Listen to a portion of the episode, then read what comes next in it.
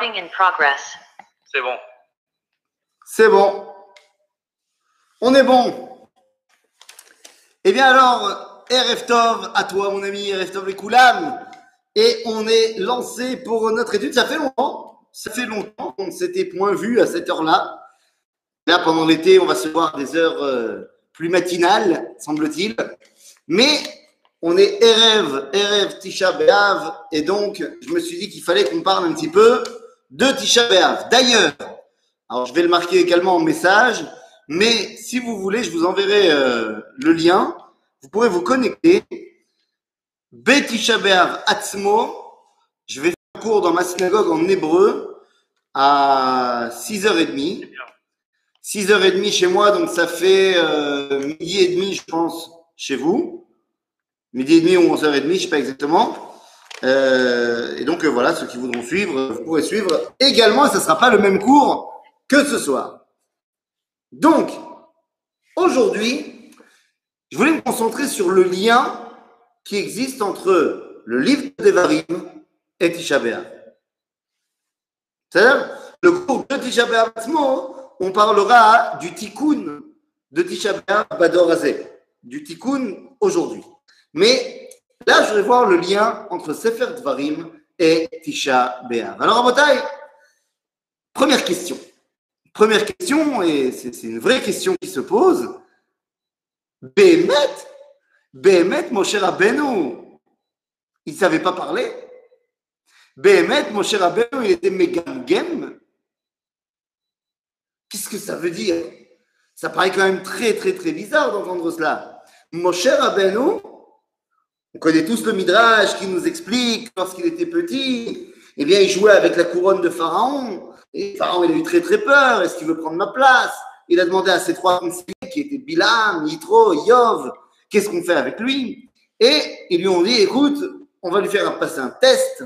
Tu mets deux assiettes, une avec de l'or, euh, des bijoux et des pierres précieuses, et l'autre avec des charbons ardents rouges comme ça. Et on va voir ce qu'il prend. S'il prend la couronne, enfin les bijoux, ça veut dire qu'il est attiré par la richesse, par son pouvoir. S'il prend les charbons incandescents, c'est Stam, un bébé qui ne sait pas quoi, euh, enfin qui Stam qui joue.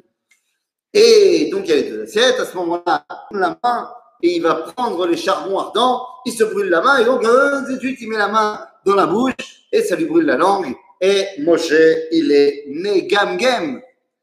Bon, on connaît tous cette histoire-là. Pourquoi est-ce que ça ne me va pas de parler de Moshe en tant que Megam Gem Eh bien, ça ne me va pas parce que, un, le même Midrash nous dit que lors du buisson, le rencontre avec Dieu au buisson ardent, eh bien, Kadosh Borou rit pas autour. Il l'a guéri. Donc, ça y est, il bégaye plus. Et d'ailleurs, tu ne peux pas imaginer que Moshe Rabbeinu, qui sert au Bishkan, donc comme au Beth Amikdash, il est Baal Moum. Je vous rappelle que d'après la Torah, quelqu'un qui est Baal Moum, qui lui manque euh, un membre ou qui a un défaut euh, qui reste euh, constamment, eh bien, il ne peut pas servir au Beth ni au Mishkan d'ailleurs. Donc, si Moshe il devient Baal Moum, Rabotai, impossible de dire que c'est lui qui bosse au Mishkan, au Beth. Alors, qu'est-ce qui se passe, les amis? Comment est-ce possible? Eh bien, Moshe, il n'est pas quelqu'un qui bégaye. Le problème physique qu'il avait, il a été réparé au buisson. Et pourtant, d'ailleurs, c'est la première fois, la première chose qu'il dit à Dieu, il dit de la Et là, Dieu lui dit, c'est moi qui donne la parole à celui qui est sourd et à celui qui est muet. Mais qui sourd, je te guéris. Mais à ce moment-là, Moshe, il ne veut toujours pas y aller. Et il dit. Moi, je ne parle pas. Et la question est donc de savoir, mais pourquoi Moshe ne parle pas? Si ce n'est pas un problème physique. Alors vous allez me dire peut-être que Moshe, c'est quelqu'un qui n'a pas de charisme. Peut-être que Moshe, c'est quelqu'un qui est très timide. Sauf que non. On voit qui est Moshe dans toute l'histoire, euh, que ce soit dans la sortie d'Égypte, dans le désert. Je veux dire, c'est quelqu'un qui a un charisme énorme. Et donc, il n'a pas, pas de problème d'être devant les gens. Mais Moshe, il a un problème. Moshe, depuis sa tendre enfance, il ne sait pas véritablement vers qui va son allégeance. Il a une double identité qui deviendra triple. il est égyptien, il est hébreu. Et après, il va devenir midianite. Moshe a peur de ne pas être légitime pour parler au peuple, au peuple d'Israël, j'entends. Dans un premier temps, il refuse d'y aller, il demande à Kadosh envoie Aaron à ma place. Parce que là, la question que se pose Moshe, c'est est-ce que je suis plus légitime en tant qu'Égyptien ou en tant qu'Hébreu? Et donc il dit envoie, si c'est pour parler aux Hébreux, envoie Aaron. Il est beaucoup plus hébreu que moi. Kadosh va lui expliquer que Dafka, la sortie d'Égypte, il a besoin d'un mix entre l'Égyptien et l'Hébreu. Seulement après, n'oublions pas que Moshe est parti pendant 40 ans à Midian avant de revenir sortir les Israël d'Égypte. Et donc, une fois qu'il est sorti d'Égypte, est-ce que les Israël le voient comme un hébreu, comme un des leurs? Alors, côté Égypte de Moshe, on peut dire qu'après la Kriyat Yamsouf, après l'ouverture de la Rouge et le fait que les Égyptiens soient engloutis et que Moshe qui a fait tout ça, on peut dire qu'il s'est débarrassé de son côté égyptien. Mais est-ce que son côté ne serait pas remis sur le tapis toutes les cinq minutes? Particulièrement dans la paracha de Pinchas, où là, Zimri vient dire à Moshe, si cette femme midianite m'est interdite, qui t'a permis la tienne? En d'autres termes, tu es lié avec Midian. Et c'est pour cela qu'il fallait que Moshe règle ses comptes avec Midian. Dans la paracha de Matot et Masé de la semaine dernière, eh bien, on nous dit, Kadosh Baruch vient voir Moshe et lui dit, Nekom nikmat Hashem et Midianim. Venge le peuple juif des Midianites. Et après, tu pourras rejoindre ton peuple.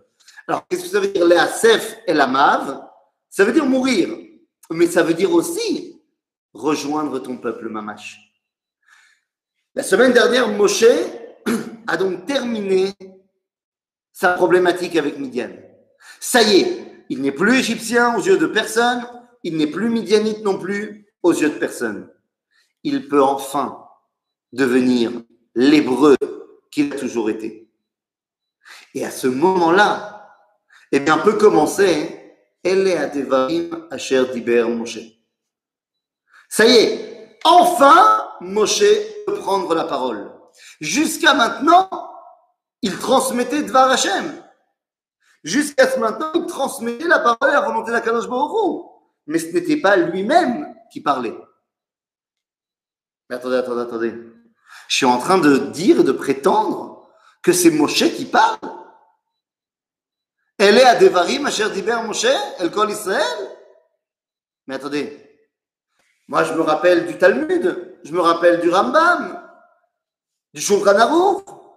Tout celui qui dit que ne serait-ce qu'un verset de la Torah et le produit de Moshe et pas de Dieu, Kofer Bekol Torah Kula. C'est un mécréant, un apostat, un. Alors, Anilomevin, ce livre de Dvarim, c'est la parole de Moshe ou c'est la parole de Dieu? Sheela Tova. Dans tous les autres livres, il n'y a pas de Sheela, il y a marqué Vaïdaber Hashem, El Moshe est mort. Donc c'est sûr que c'est la parole de Dieu à Moshe, et de là, Moshe, il transmet. Aval, qu'en est-il de Sefer Dvarim? Où il y a marqué Voici les paroles de Moshe.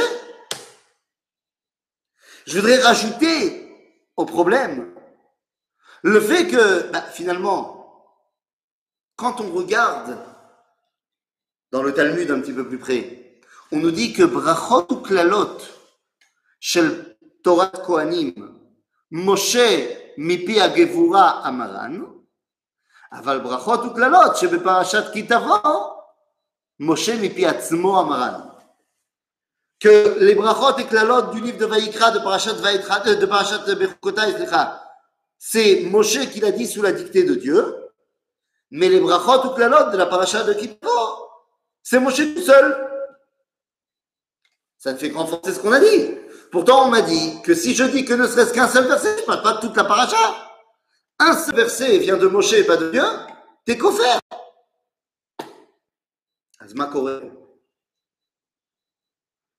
Je voudrais donner comme euh, contre-argument à ce que je viens de dire un verset du livre de Shemot. Dans le livre de Shemot, il y a un verset terrible. J'ai voulu l'enlever de mon Sefer Torah à la synagogue, mais après ils m'ont dit que si je l'enlevais, le Sefer Torah était plus cachère. Il y a quand même marqué dans la Torah.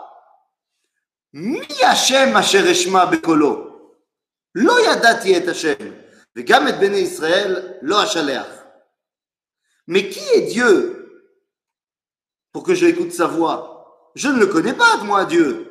Donc je ne laisserai pas partir les Israël. Qui a dit à qui? Et en rapport avec quoi?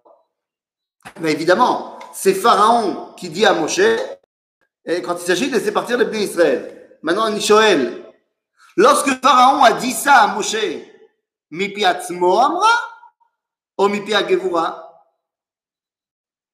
Lorsque Pharaon a dit cette phrase à Moshe, c'est Dieu qui a mis une parole dans la bouche ou c'est lui tout seul comme un grand qui a parlé? Quoi Pharaon maintenant il est prophète? Nous. Remettez-vous un petit peu dans le, contexte. Il y a Moshe qui vient voir Pharaon, et donc se dégage une discussion. Cette discussion, elle est dans le palais de Pharaon. Il y avait d'autres gens. Il y avait, il y plein de notables égyptiens. Ils ont entendu Pharaon dire Mais qui est Dieu? Je ne le connais pas, moi, Dieu. Donc je ne laisserai pas partir les bénis. Au moment de la discussion entre Pharaon et Moshe, cette phrase de Pharaon, elle n'est pas dans la Torah. Peut-être qu'elle est dans, le journal euh, secret et intime de Moshe, je ne sais pas, peut-être qu'il tenait un journal. Peut-être qu'il a écrit euh, Pharaon m'a dit ça. Mais c'est pas Torah. Et Lama. Beaucoup plus tard, lorsque Dieu va commencer à dicter la Torah à Moshe, eh bien, il va lui dire, tu te rappelles ce que Pharaon t'a répondu?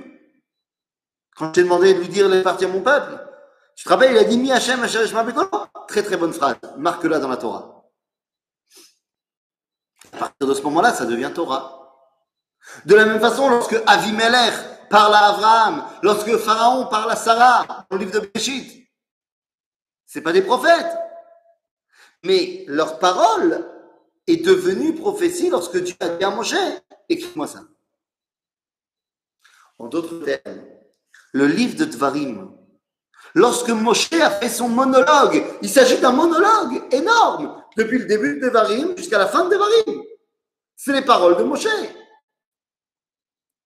Lorsque Moshe l'a dit, ce monologue, parce que est à Dvarim Asher Diber, Moshe, c'était pas dans la Torah. Zayami Piatzmo. Kadosh dicte la Torah, lui dit Eh ben, écoute, j'ai écouté ton discours là de Dvarim. Chapeau. C'était super. Eh bien, chaque mot de discours, je veux le réécris dans la Torah. Et c'est ça qui va donner au livre de Dvarim son stempel, son tampon de cachérisation Torah. C'était les paroles de Moshe, uniquement de Moshe. Mais Dieu les a divinisées. Dieu leur a donné un statut de Torah. Mais, mais attention, ça confère au livre de Devarim eh bien, un statut très particulier. D'abord, au niveau du style. Au niveau du style linguistique, c'est pas du tout le même que Bamidbar, Vaikra, Shmot. Et Bereshit, je t'en parle même pas. Pourquoi? Ben Parce que tu vois bien que c'est pas, entre guillemets, le même auteur. Bien sûr que la on a dit, mais le style de Dvarim, c'est le style de Moshe. D'ailleurs, on ne retrouve pas dans le, le mercat, dans, les recherches scientifiques, que le style linguistique du livre de Yoshua est très, très, très proche de celui de Devarim. C'est tout à fait normal, puisque Yoshua est écrit par Yoshua, qui était l'élève de Moshe. Donc c'est normal qu'ils avaient le même style. À ça confère au livre de Dvarim un statut très particulier, puisque c'est un livre dans lequel il y a une participation active de l'homme. Alors que Bereshit Shmot Vaikra Bamidbar, c'est Dvarim, le livre qui nous prépare à notre entrée en Israël, qui nous prépare à prendre eh bien, la responsabilité de notre histoire, eh bien, c'est Ribono Shel Olam Moshe. Une participation de l'homme. Bon, mais c'est une participation à dévoiler la volonté de Dieu.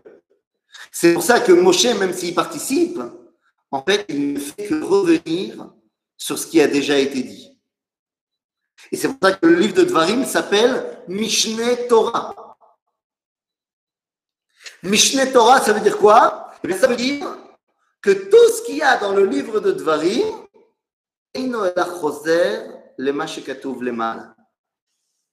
tout ce qu'on va trouver dans le livre de Dvarim, on peut le retrouver ailleurs dans un des quatre livres.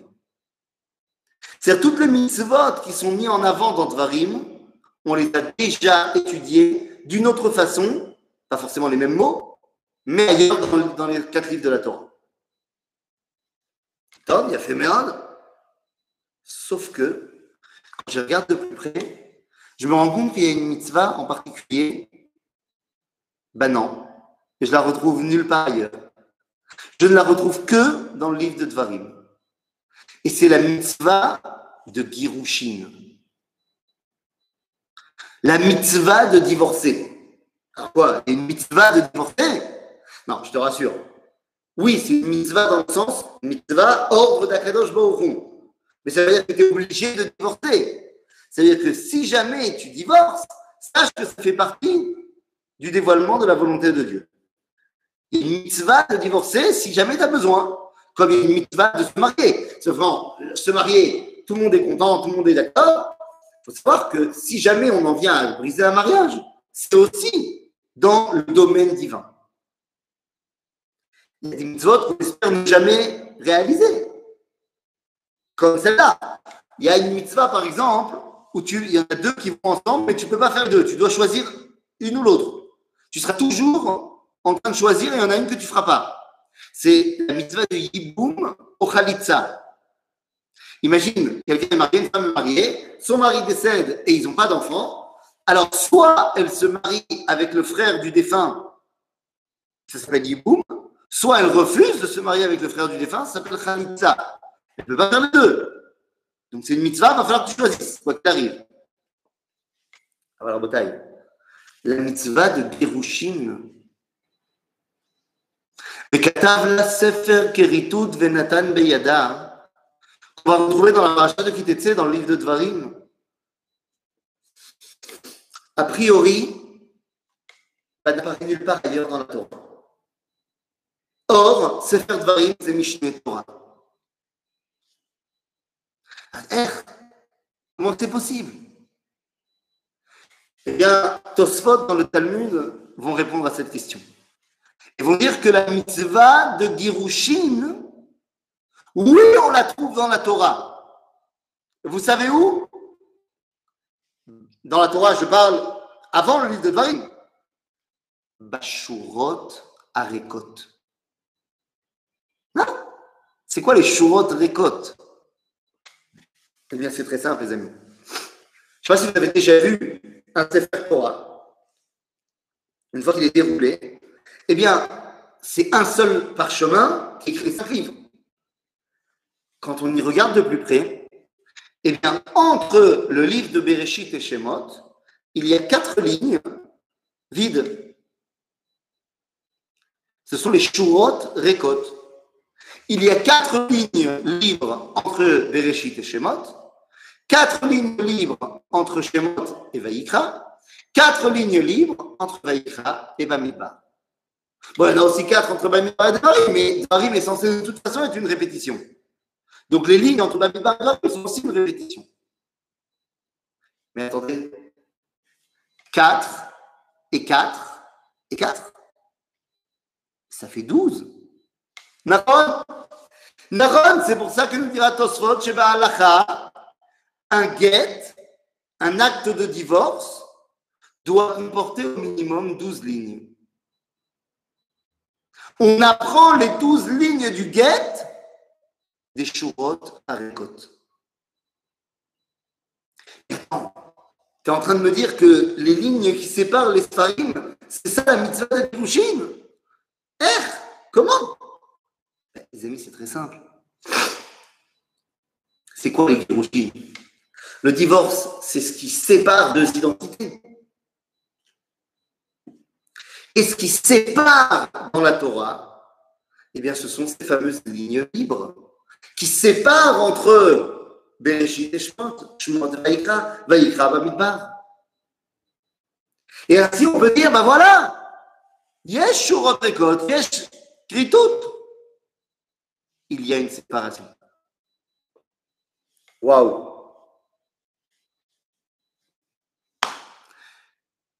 Commencez à comprendre pourquoi nos sages, il y a déjà à peu près plus de mille ans, ont décrété que quoi qu'il arrive, la paracha de Devarim, l'ouverture du livre de Devarim, sera toujours lue avant Tisha Quoi qu'il arrive. Dvarim précède Tisha Lama Eh bien parce que il qu'il y a une brisure. Il qu'il y a séparation. Mais de la même façon qu'après Bamidbar, il y a la brisure, mais il y a le livre de Dvarim derrière, qui fait que cette brisure n'est pas totale. Eh bien, il n'y a pas de plus grande brisure que Tisha B'Av. Eh bien, sache que Tisha B'Av, la brisure n'est pas définitive.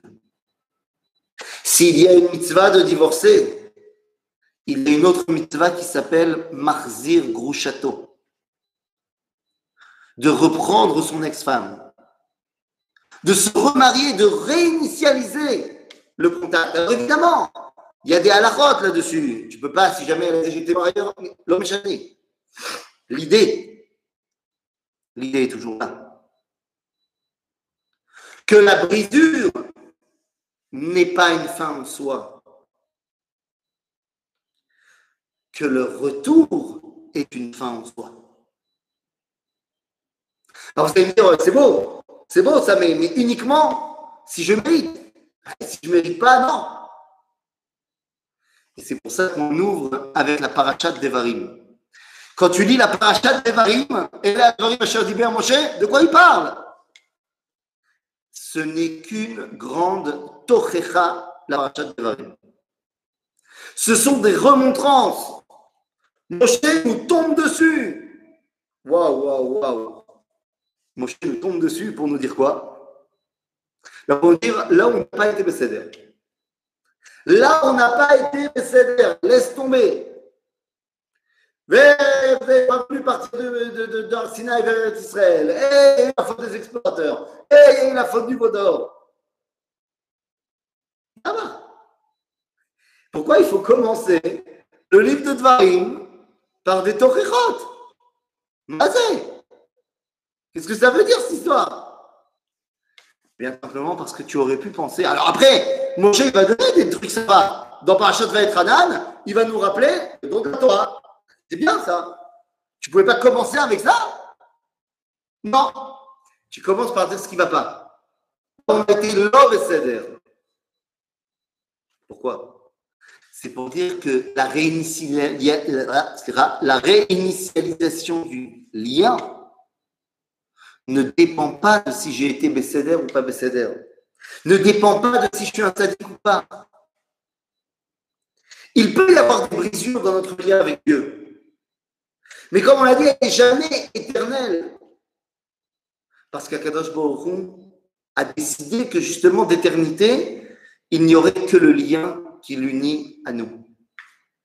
Et c'est en cela une réponse énorme au christianisme qui vient dit Oui, oui, certes, vous étiez le peuple élu, mais vous avez fauté et vous n'êtes plus.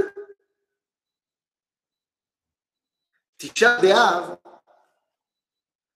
montre qu'au contraire, certes, il y a eu des problèmes, et certes, Dieu des femmes a fait bien comprendre qu'on s'est mal comporté, mais à aucun moment, il n'a véritablement brisé le lien.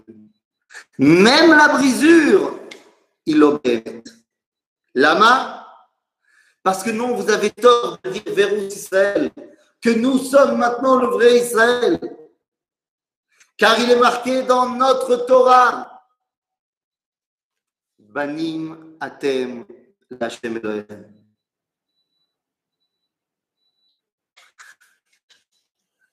Banim atem Elohim. Pourquoi est-ce qu'il a fallu que Dieu nous dise cela? Alors que très souvent, on présente la relation entre Akadosh Baruch et Israël comme étant une relation de Khatan Vekala, de mari et femme. Pourquoi Parce que là, tout d'un coup, on nous présente cette relation comme étant parent-enfant? Il y a deux relations qui nous unissent avec Akadosh Baruch D'un côté, la relation mari et femme, qui donne la vie, et qui est une relation qui est basé sur un choix moral. Akadosh Baruch Hu nous a choisi. Asher Bachar Mikola Amin. Mais à partir du moment où il nous a choisi, ça devient une métiout, ça devient une réalité. En fait, nous, on a un peu de mal parce que chez nous, choisir quelque chose, ce n'est pas le créer. Je peux faire un choix de manger des tomates et pas des concombres, mais les concombres, ils existent quand même. Alors que chez Akadosh Baruch nous explique le Rav Kook, lorsque Akadosh Baruch Hu, Bocher ou Boré, מה זה הבוחר בעמו ישראל באהבה? ou Boré. Il crée de cette façon-là. En d'autres termes, Akadosh Baruch Hu, Gam, Khatan, Imakala, c'est nous. Parce qu'une fois qu'il nous a créés, il nous a créés. Et donc, c'est très important de nous présenter comme étant la femme de Dieu, mais tout autant important pour montrer que le lien, il est sur un choix, mais tout autant important de montrer qu'il est également Abba Veben. Parce que Abba Veben, c'est éternel. Parce que Bani Matem c'est une réalité qui ne changera jamais. Le fils peut partir en cacahuète autant qu'il veut. Il reste le fils. Et le père peut se comporter comme il veut. Il reste le père. Et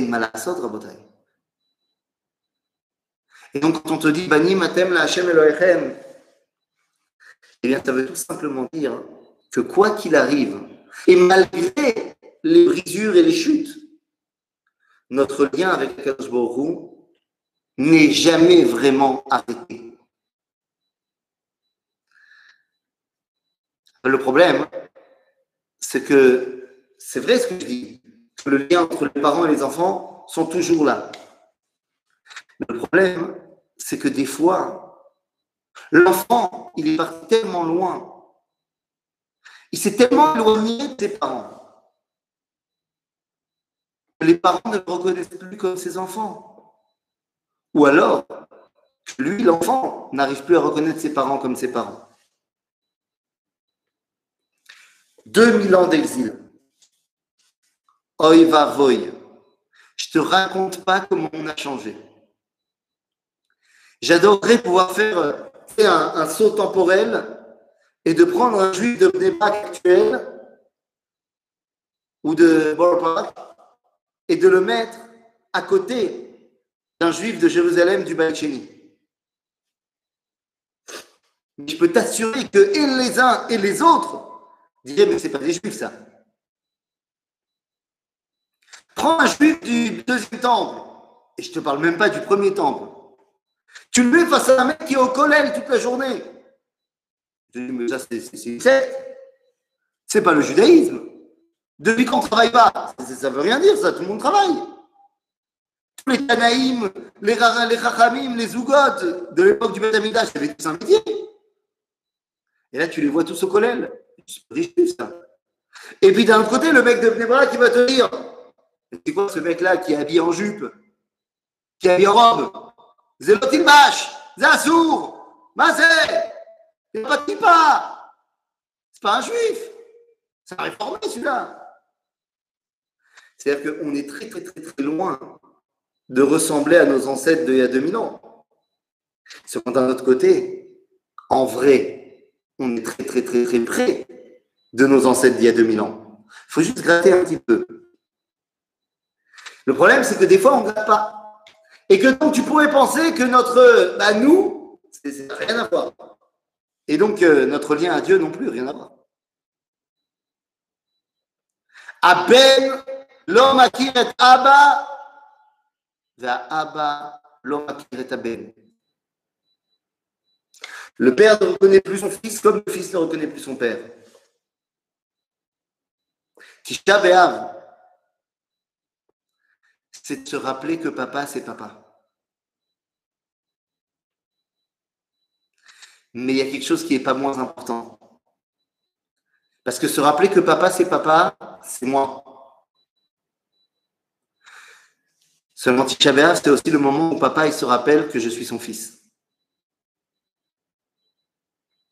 Tisha c'est le moment où il se rappelle que son lien avec Dieu, il est total, y compris dans la douleur. C'est le moment où Akadosh Baruch qui vient entre guillemets, se rappelle aussi qu'on est ses enfants. On va lire dans la Megillah de Echa, Motzei Shabbat, וקרא עליי מועד לשבור בגוריי. Que Tisha B'Av s'appelle Moed. Moed, c'est un temps de rencontre, c'est bénéfique, c'est bien, c'est positif. Effectivement, bien sûr, un jour viendra où Tisha B'Av sera redevenu un Moed, une fête extraordinaire. Mais qui a pour rôle de faire le switch? Qui va nous annoncer que ça y est, ça je ne bu, au contraire, on fait un festin de ouf? Eh bien, ce rôle-là, c'est le rôle du conseiller familial du peuple juif. Il est un et c'est ainsi que termine la prophétie. Le dernier prophète, Malachi, dans le dernier chapitre de la prophétie, chapitre 3, au dernier verset, il dit Inne anochi sholeach lachem et Eliyahu hanavi, et Eliyahu hanavi. Lifne bo yom Hashem agadol vanora.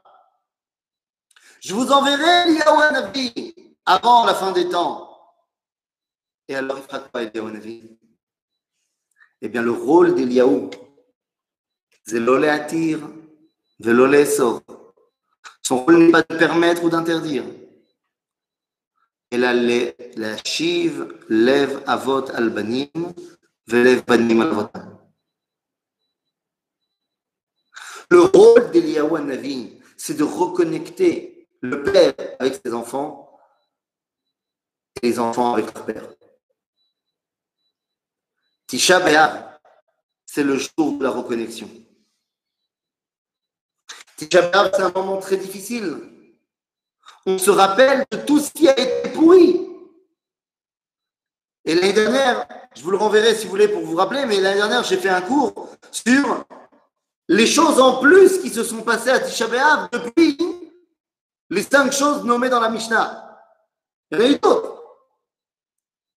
Et j'ai mis ça en relation avec les différentes interdits des Horaïda, des Rabanan. Enfin, pas vraiment des Horaïda, mais des Rabanan de l'époque et des Rabanan plus récentes. Qu'on ne fait pas à Tisha B'Av. Mais Rabotai, c'est vrai que c'est un jour où on se rappelle de tous les problèmes et tous les malheurs.